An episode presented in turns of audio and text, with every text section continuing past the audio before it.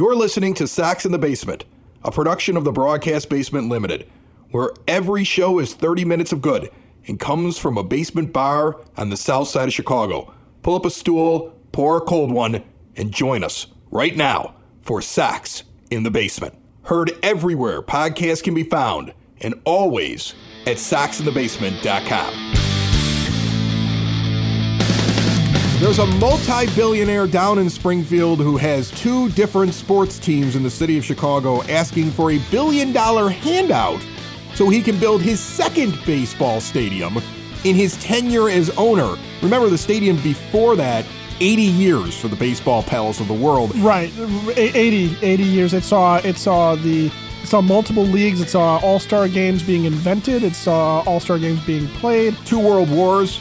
Two world wars. I mean, Saw a lot. Saw, saw a lot. This one here, uh, if everything goes to plan, will do about half of that lifespan. But he needs a billion dollars. I- I'm going to tell you, like, look, it ain't my, well, it is my money because I'm a taxpayer, right? So if, if I'm asked about it, or if it becomes a thing where I run into one of my representatives here, I'm going to tell him I think it's ridiculous that you're going to give this guy a billion dollars. So I, I'm completely against it. But but in the end, do I really believe that this little man here sitting at his nine foot homemade oak bar or you over there has any influence over whether or not a billionaire gets a, a billion dollar handout? No. So whatever happens, happens. I'm not gonna I'm not gonna stress about it. I'm not gonna yell about it on this show. I just find it to be absurd. Like so many things in this world are absurd. Like we have the two oldest presidential candidates ever likely facing each other for the next election. Like I find that to be absurd. Like I, I like everything about life can be just absurd if you look at the if you look at the people that have all the money and all the power.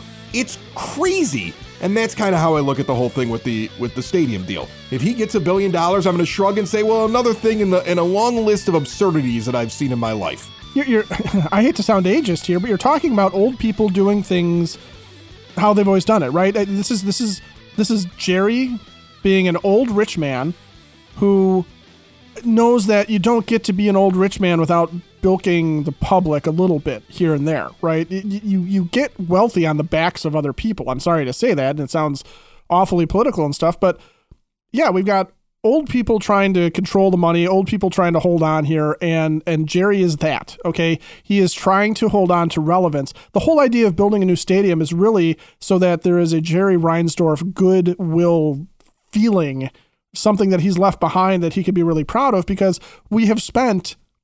Eh, you know, the past thirty years, kind of trashing the current stadium. Uh, I'm various still ways. I'm still going to trash him if he gets a brand new stadium. I also think that this billionaire is in open collusion with the other billionaires in the American League Central. I looked it up on Spotrac. It's staggering. The first 14 teams in Major League Baseball are above the league average, which includes the Colorado Rockies, folks. They're above the league average in payroll. Meanwhile, the bottom half of baseball includes every American League Central team. The White Sox coming in at 15th highest payroll are below league average. The Twins are at 16th. The Tigers are at 20th. The Royals are at 24th. And the Guardians are at 26th right now. Now, if that is an open collusion of a group of owners sitting around saying, well, I'm not going to spend money. Are you going to spend money? Let's not spend money. I mean, why aren't the Twins spending money right now? It's crazy to me that they're not putting a few more dollars in and trying to win a division and then make a run in the postseason. They're like primed for it. Like, don't even talk about the White Sox. Why aren't they interested, right? Like, look what the Royals did. They have a new stadium coming, so they gave a ton of money to Bobby Witt Jr., but they're ranked 24th highest and they're below $100 million in payroll this year. Like, like to me, that's the thing that really bothers me this week is looking at the idea that you have an entire division in Major League Baseball that is not spending above the league average collectively. Nobody even bats an eye at it. It's it's terrible for all these fan bases that that, that all of them are treated the way that they're treated. And you can't tell me, looking at the history of how this division is run and how easy it is every year for teams to go out and play in it, because nobody steps up and says, I'm taking this division. You can't tell me. I mean, I have no proof. I understand, right? I understand the legality of saying this is just my opinion. But give me a break. I honestly, in my soul, believe these guys all get on a phone call with each other or go through intermediaries and talk about we're not going to go over this level because it's ridiculous to look at the fact you have an entire division in Major League Baseball below league average in payroll here as spring training begins. Well, and you can sit there and say like this is this is a terrible year for for free agents, and there there really isn't any money that you wanted that the teams really wanted to spend. I mean, you you hear horror stories coming out of uh, the Scott Boras camp that you can't call about Jordan Montgomery right now because he makes you talk about Blake Snell first because he's got to get him signed before he'll even deal with his other client. And you hear things about how these ridiculous demands for the top end free agents, four of which are still under Boras control, not signed. You've watched, but you've you've watched guys, you know, viable guys like um, uh, Hyunjin Ryu just went back to Korea. Okay, he he came back from injury last year. He looked okay. It wasn't his underlying numbers weren't great or whatever, but there's a reasonably priced starting pitcher, like a, a, guy that has a track record of success in the majors, would have liked to have been on a team, and he's going to go back to Korea now because nobody really wanted to give him anything. But do you believe that any of those five teams are ready to go out and get any of those players? Because it doesn't that, seem like that's they my are. that's where I'm going with this. Is is that it doesn't make sense though that these teams I mean I understand like the Guardians are a young team. They're all cheap. Most of their core players are cheap but they have the opportunity to go out and then make a splash right? There should be room for them to do that to put them over the top to go back and win this division because they have some good pitching Uh, you know, in their rotation, some good young pitching. But having another established guy, because Shane Bieber's a little shaky, having another established guy would have made a lot of sense, right? And and throwing some money or going after and getting somebody in a trade, like going after Corbin Burnes, even though he's an expensive guy, he would have made sense for the Guardians. And there, uh, you know, you can sit there and say we have a young team, we have a cheap payroll because of that but why aren't you trying to put yourself over the top? And you're right. You're absolutely right. The Twins are not that. The Twins should be spending money. The Twins should be adding to their payroll. They let guys walk this year that they didn't want to pay. So there, you know, there's there's a lot of question marks around that. And I think some of it too, you know, one, it could be collusion, like you said, but two, the other thing is, is that if I'm if I'm these teams in the AL Central and I'm looking at what should be the dominating team. I am going to bring this back to the White Sox. I'm looking at the one major market team that's in my division that should be destroying us every year, that should be in the top, at least the top half of payroll, if not the top 10 in payroll every year, and should be ruining their chances for the rest of the AL Central every single year unless they catch lightning in a bottle and have a whole bunch of prospects hit at once. Oh, the, the Sox should be perennially the, the favorite the every single year be, because of the fact yes. they're in the Chicago market. And don't cry poor about what's going on in the South Side or Jerry needs a new stadium to do it. He's been the owner for four decades. He may be good at real estate, but he's really bad at realizing that if he were to put together a competitive team, he would make more money. He's really bad at the business of baseball. And he has been. And so I, I don't, if I'm Detroit, if I'm their ownership, I don't, I don't know if I, you know, first of all, how much Little Caesars can you sell? But if, if I'm the ownership there, I'm sitting there going, I don't know if I really want to break my bank because I can compete in this division without doing it. And if you're the Royals, the Royals are another team I don't understand. You're right. They're willing to give Bobby Witt Jr. all that money, but they're signing bargain basement free agents and they're going to try and compete with lesser guys. But the problem is, is that with all of that, it, it's it's the Jerry Reinsdorf, and here's where I don't know if it's active collusion or if it's just you know Jerry spreading a cancer throughout this division of the idea that you can compete in the division every year and keep for the 162 game season. You can keep everybody in the fan base interested. All right but you don't necessarily have to go out and buy a World Series because you're not you think you're not going to compete with the Dodgers who just went out and just went superstar hunting this offseason. Right, it's okay as long as you're Yankees. competing and you come in second place and you can save right. a little bit of money. I mean, uh, it's not like it's not like we don't have a former GM and, and president in baseball operations and David Samson who hasn't said it over and over again, including on this show, that that was Jerry Reinsdorf's philosophy and that he's told him that directly. So I mean, like, it's not like that hasn't been uttered whether or not it's whether or not it's true or not, it has been uttered by somebody who you would you would actually put some stock into what he said. Doesn't the AL Central look like a collection of teams that all want to fish, finish second place to each other? Yes, it's exactly what it looks like. And this episode of Sox in the Basement and every episode of this podcast for fans by fans brought to you by the place for White Sox pregame, postgame, and in-game viewing parties, Cork and Kerry at the park. Get over there right now and register for free. You could be heading to Hawaii. The drawing is on March the 15th. You can actually register at 33rd and Princeton at Cork and Kerry at the park or at the original location at 106th and Western.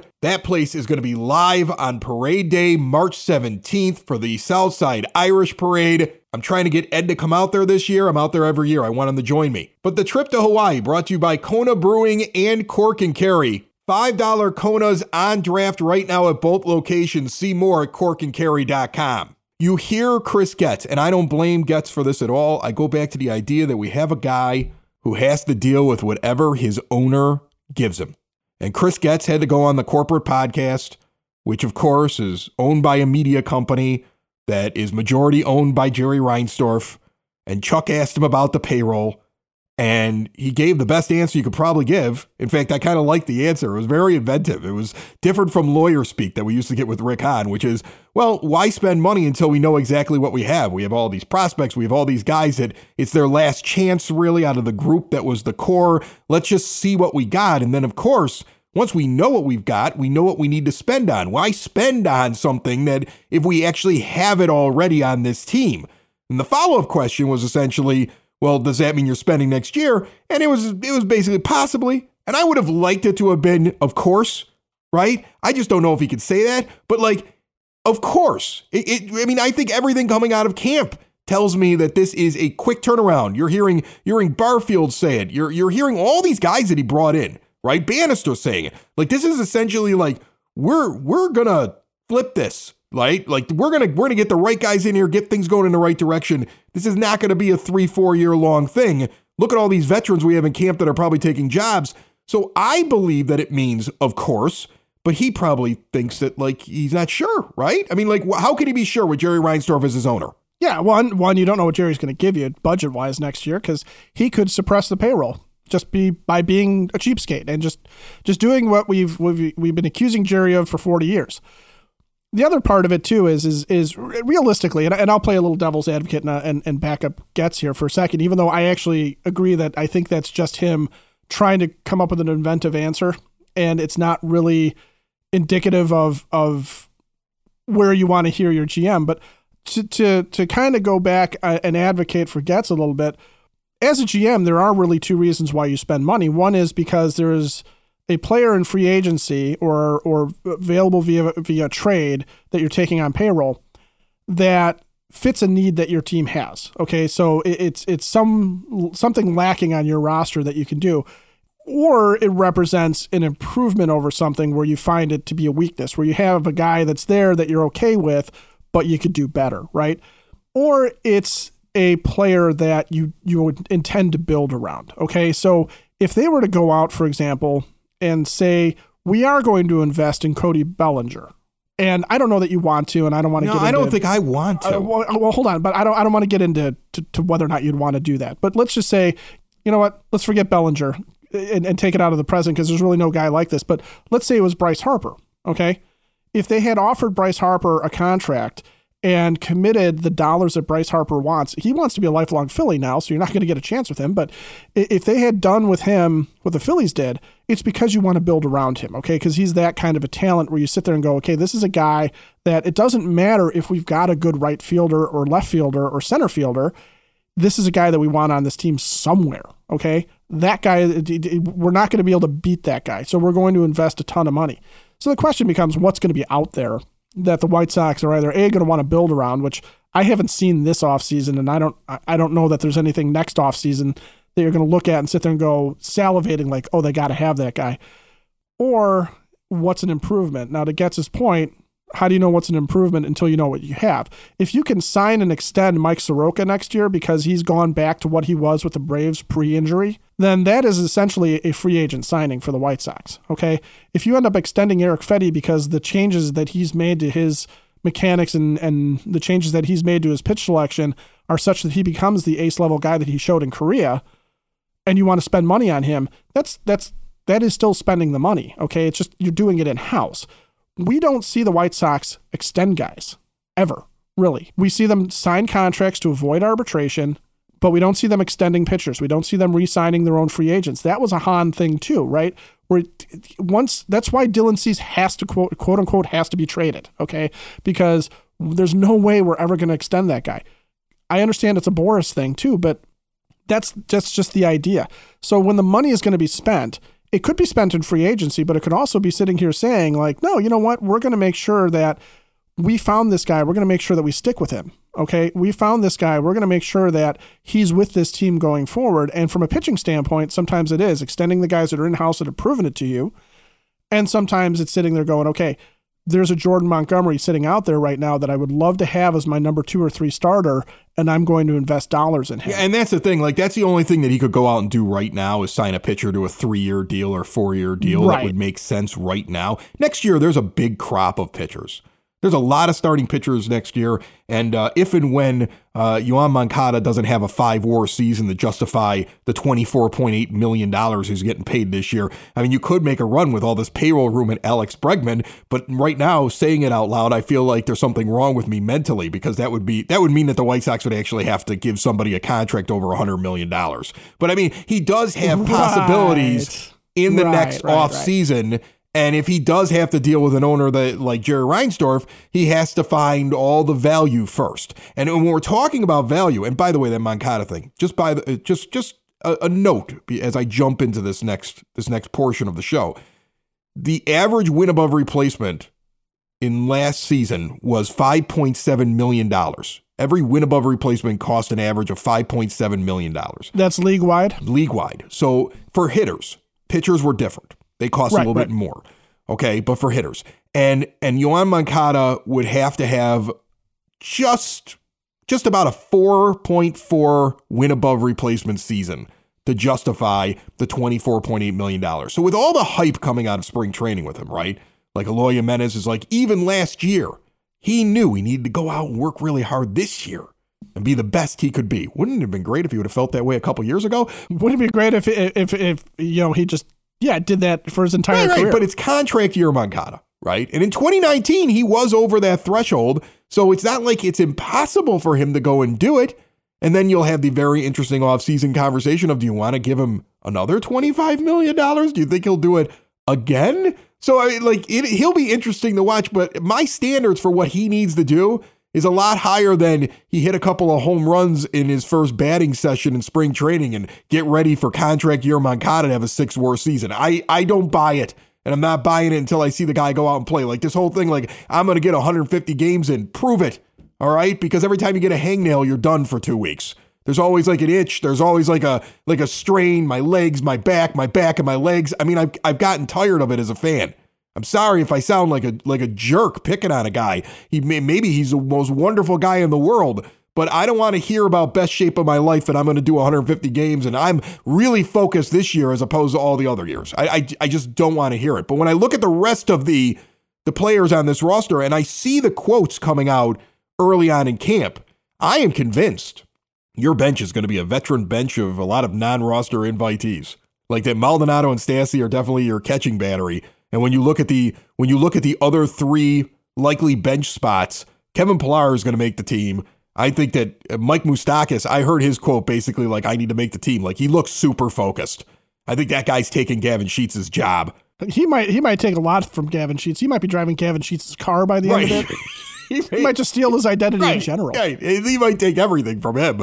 And then, and I, and Danny Mendick, I'm sorry, watch out for the dark horse and Danny Mendick making the team and being on the bench. I really do, I really do feel like you're going to have a lot of guys on this team and you're going to say, wait a minute, this doesn't look like a rebuild roster. Why aren't we playing the young guys? And I just don't think that's what they're going to end up doing. I think the, the, the rotation is so interesting to me because we did a poll on Twitter Ed, and I I want to get your reaction real quick on this. I I asked people like, who do you think is going to win out at certain things? You know, just a little one, just a quick straw poll. wasn't up for very long. Not a, not a ton of votes, but I mean, like, just got like a taste of what Sox fans were thinking. I think the majority of White Sox fans feel like that Mike Moustakas is going to is going to end up on the team. I found that to be very interesting. Most people are kind of agreeing with what I'm saying here. That the, these are the guys you'll probably see. Dominic Fletcher is probably going to be the starting right fielder, but when I asked the question, assuming Cease, Fedde, and Soroka make the starting rotation, pick one of these four pitchers you want most in the starting five. And it was between Kopech, Flexen, Crochet, or the field. And Kopech with 65% of the vote. I think White Sox fans really want a guy who's in his seventh year to finally prove something. And I, I want it too. But I, I think that those that four and that five spot are the most intriguing things about camp to me because you have, again, 14 pitchers, take those three off, 11 guys fighting for three spots. I think Flexen's more assured of getting in there than Michael Kopech. And he's got to have a really good spring for the White Sox to say, okay, fine, we're not moving you to the bullpen yet, even though that's where I think he ends up. Well, like you said, prove it over the course of seven years. Okay, so uh, when we're talking about some of these guys that we have we have lived and died with their prospect status, the fact that they haven't panned out, I think there's some some thought process here amongst White Sox fans. Like Michael Kopech's still a young guy. He's not. Okay, Dylan Cease isn't really all that young of a guy. I mean, he is, but he's not. And you're you're kind of talking about Kopech like, well, he's still got all this upside and potential. What has he shown? Really, I mean, really, what has he shown since his prospect status changed when he started pitching in the major leagues that makes you think he is a complete package front of the line starting pitcher? Chris Flexen has had at least one season as a full time starter where he was not only viable, he was actually competent and really pretty good. He was a pitch to contact guy who needed defense behind him, but guess what the White Sox are set up to be? Right? They're set up to be a good defensive team behind a guy that pitches to contact.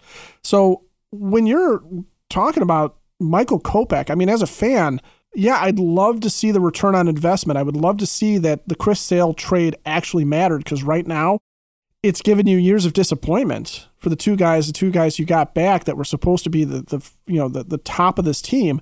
But in reality, uh, you know, if you're Pedro Grifol, you're probably sitting there going, I like the fact that Flexen's actually done it. I there's nothing that says that Michael Kopech can pitch 180 innings and you know provide league average or above starts in that entire time.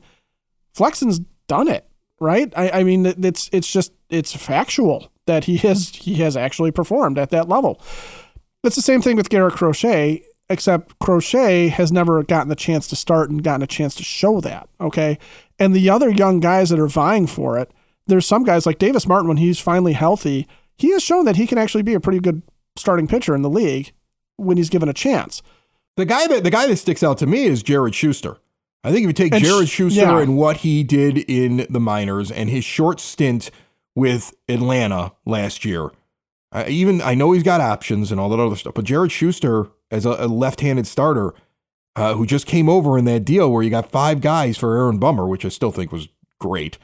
But th- that's a guy that you can compare very easily to Michael Kopech. Oh yeah, and, and and he has he doesn't have the years of disappointment attached to him. Like he still actually has more potential than what Kopech has because you've seen so much out of him.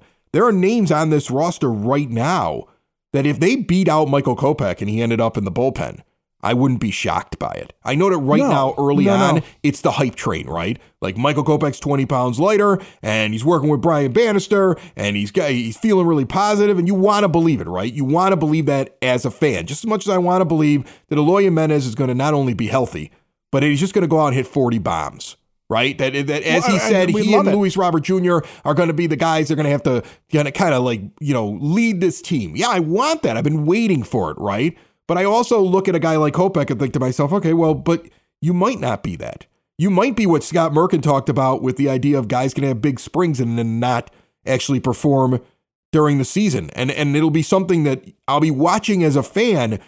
Are you putting the right guys in the right position coming out of spring training to try to win? And if somebody stumbles in the first month or two, are you going to move them? Or you still feel this allegiance. I haven't seen it from Getz that he feels allegiance to anybody, which again makes this so interesting over the next couple of months.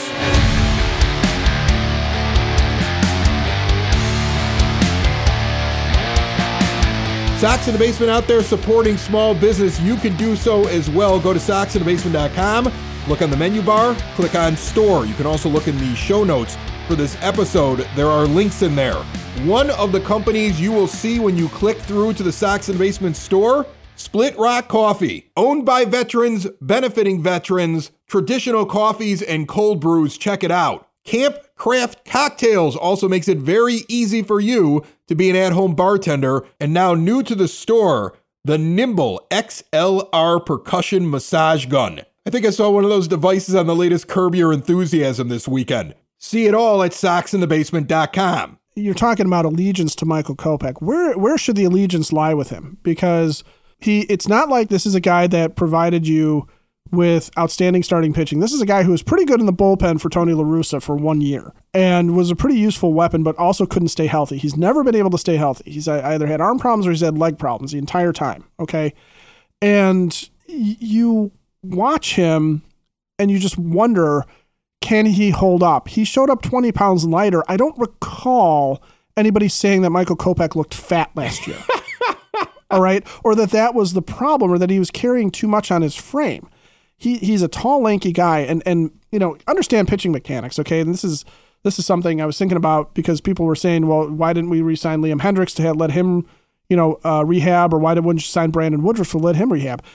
Understand what Michael Kopech is. Now he's had his elbow done, and the elbow is that's that's torque. Okay, that's that's where you get your RPMs. That's where you get your spin. All right. So when you get that stabilized with Tommy John surgery, really what you're coming back to is you're coming back to an elbow that's much much stronger and more stable because it's got a brand new you know it's, it's got brand new parts in it and so pitchers tend to come back and they tend to have the rpms and the spin rate which kopech does control if you never had it you're not going to get it after tommy john because you feel your whole arm would feel different right your forearm and your hand and all that working together off of that ligament it's going to feel a little bit different so you know, like Liam Hendriks, next year is not going to be terribly effective for the Red Sox when he does come back because it's going to take him a while. He hasn't pitched in two years. It's going to take him a while to find his control.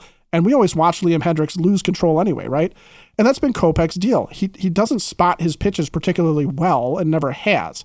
And the power for him comes from his legs and comes from the shoulder. That's any pitcher. Your shoulder and your lower body is what gives you the velocity.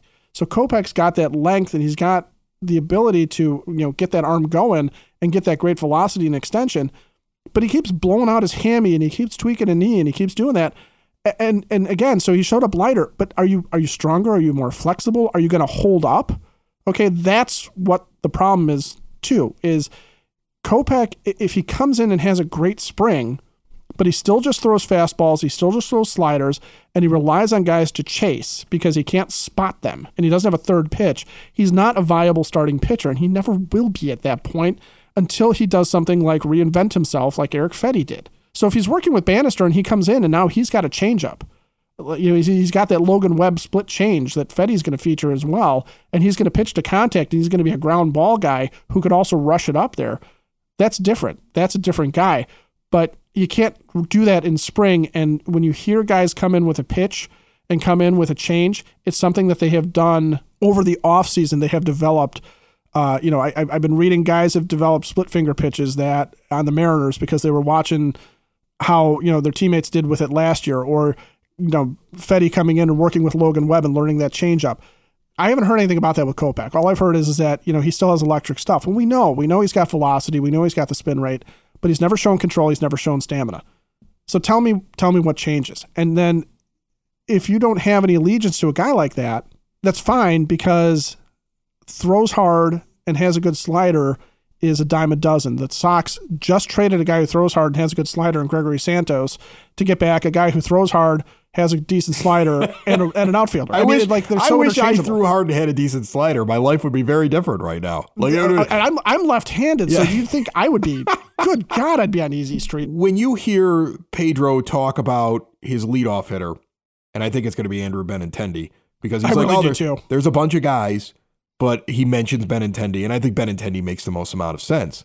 And then you you see, I mean, I think anybody with a brain realizes your best two hitters theoretically are going to be Robert Jr. and Jimenez. With a, with a chance for Andrew Vaughn, I think, still to join that conversation. Okay, but he doesn't run very well, so I don't want him in the two spot. No, no, no, no. Okay, no. And and I look at guys who can run, and if we do have contract year Moncada, or if they do see a spark in him during spring training? Do you start the year with him sitting in the two spot, or at least whatever combination you're going to use? And honestly, I'm one of those people that, you know, I used to be an old school guy. It's like, you know, your Frank Thomas bats third. That like that's your best guy is in the three spot. Well, over the years now, a lot of people put their best guy two. I wouldn't care if they had Robert Jr. two. I wouldn't care if they had him three. I wouldn't put him four. If, if you want to go old school and have a guy that's got some speed that isn't your best hitter, in the two spot, as long as it gets to Robert in the three spot, fine. Then that's likely Yoan Moncada because he's got a little bit more speed, right? Uh, and I also I also look at I, I don't know if you want to put it on the young guy in Dominic Fletcher, who still isn't assured of a job, even though I think that's his job to lose in right field. but the guy does hit for a high average, right? So I mean, he might be generally. I want a guy that's gonna gonna get on base in that two spot who doesn't need to have a ton of power, and that's the one thing you've talked about with that guy. Doesn't have a ton of power, but could be on base when the guy with the power gets up there. So I find it to be very interesting. Like we're gonna be we're gonna be looking at guys that are gonna make the team, but then you're also gonna be looking at okay, well, how's he gonna construct his lineup? And I'm wondering whether or not that's running through your head right now because I look at it as okay, fine. Benintendi, that's who he feels comfortable with in the one spot. I liked when they had to use him up there. He he was more effective than any other option that we had last year in that spot. So okay, fine. And then I look at that two spot and I say, is it Moncada? Is it Robert up high because he gets the most amount of bats if he's sitting two? Or is it a guy like Fletcher who throughout his entire career, high high batting average, really good on base percentage? And the only knock on him is that he's a guy who hits doubles more than he's going to hit home runs. Yeah, and, and, I think that that's where it's it's going to come down to. My problem with the lineup right now as I'm going through it, and like you said, as you're trying to imagine it, I can. I mean, I you know, Eloy Jimenez hitting fourth versus Andrew Vaughn hitting fourth. Eh, I don't know who's hot, right? Where do you place Yoan Moncada? Really, you He's, think that? I, you think that Jimenez is is basically equal to Vaughn? I don't see it because I don't see Vaughn no, having the power numbers. No, I, I don't see Vaughn hitting the power numbers, but I think Vaughn, in terms of in terms of contact and and clogging the bases, I think there's an equivalency there. I think Jimenez will probably hit fourth for the most part, as long as he's long as he's on the field, and as long as he's actually hitting, which we've sometimes seen him struggle at the plate too. But you know, and and my point is is that I don't know that it's going to move the needle one way or the other. You know, for sort of the middle of the order guys which are Moncada, Vaughn, and Jimenez, where you put them. I think the top of the order guys, you know, Robert three versus Robert two, it does create more of an interesting thought of like, what do you do at the two spot if it's Robert in the three hole? And Fletcher makes sense, but but you know the problem I have is is that you're sort of limited in what you can do because your catchers and your two middle infielders are, are all all number they're all number nine hitters. You've got like I mean, it's terrible down there. The seven, eight, nine is terrible down there at the bottom of the order. DeJong and and Lopez and Maldonado or or Max Stassi. I mean, like that's that's bad at the bottom of the order. Yeah, and Maldonado will will not hit. By the way, he never has. That's why I wonder who your six hitter is because your six hitter is going to have no protection. Your six hitter has to get behind the five hitter and has to at least make a pitcher pitch to the five hitter. But the six hitter is going to have the worst run. So, do you want to make life easier on a guy like Andrew Vaughn or, Yoan Moncada, who have been in the majors for a long time and probably should be more capable of batting with less protection behind them? Or do you sacrifice up this young guy that you brought in to play right field if he makes the team and is the starting right fielder, and then say, okay, kid, you're going to bat six now with these three behind you. I mean, what are his chances for any kind of success in getting used to Major League Baseball? So, I mean, like that's that I think has to be a question for Pedro as well. Well, yeah, and and I honestly think what you're going to see is you're going to see like you're going to see Paul DeJong at least at the start of the year, assuming that he wins the shortstop job. You're going to see him in the middle of the order, higher up than you expect to see him based on what he's done recently because they're they're going to try and protect him a little bit and let him sort of recapture what he once was with the with the with the Cardinals. You know why he keeps getting these chances is his defense, but he used to have some power, right? And that was that was his thing. So you're gonna, I think they're gonna try and protect him up there, and he's going to have the protection of having. I, I, if Moncada's not in the two hole, then I think he's down there. Okay. And then the question is, does Moncada, or if it if it does happen to be Vaughn, does he get the protection of Dominic Fletcher or is Fletcher up in the two hole? And I think you're going to see a little bit of you're going to see a little bit of, of moving parts there too because if they're not going to play Fletcher against lefties, if it's going to be a, a, uh, more of a strict platoon and you're going to see Pillar in there, or if they're going to, you know, try and move in some other parts, if you're going to see Mike Moustakas play, okay, and, and get some at bats against righties and how they're going to work that in, I, I think there's going to be some moving parts towards the bottom there. But I think what it's going to come down to is if Nicky Lopez and Paul DeJong want to keep a job long term, they're going to have to be at least league average, which would help the bottom of that order. And you have to have somebody who's a good middle infielder who can play shortstop on your bench right. for the inevitable pinch hit late in the game of DeJong or Lopez. Like you have to do, and I think it's kind of like everybody keeps saying, "Well, it's a lost year, right? It's a it's a lost year. You can't win any games." All right, fine. I'm not going to go in thinking that way. Let's see what they can do in this terrible division with a bunch of owners that won't spend money together. Let's actually see. The, uh, these are things I'm looking at for a manager that I think should have been fired before the season started. Okay, Uh, what is your philosophy? How are you going to maximize whatever you're given by the front office and the ownership? What are you going to do with these guys? Because these are real questions. And and you wonder, I mean, this is the question that hopefully is asked of Getz at some point. Who's making the lineups? How in lockstep are you guys? And like and because all of this stuff will matter this year. Even if the season doesn't matter, even if they really are just building for next year, even if it's like, well, we got to see what we have and then we may spend money. We're aiming for fourth place here. I want third, maybe second. I think second. I think second or third place in this division is very, very. I want him out. I think this is what I want. I want him out of the gate quick. I want Colson Montgomery joining the team. I want lightning in a bottle, and all of a sudden they're in first place in the crappy division. That's what I want. I want that. I want the White Sox. I want Pedro on a microphone in July talking about the doubters and clearly referencing people like us. That's what I want. Right. I want every single prediction about this team being bad shoved in our faces. And I want a glib owner who didn't even spend above the league average talking about how he doesn't need to spend because look, we just won the division. I want that. I'm not going to get it, but I want it. Sox in the basement. Sox in the basement. Sox in the basement. Sox in the Basement. Heard everywhere podcasts can be found and always on soxinthebasement.com.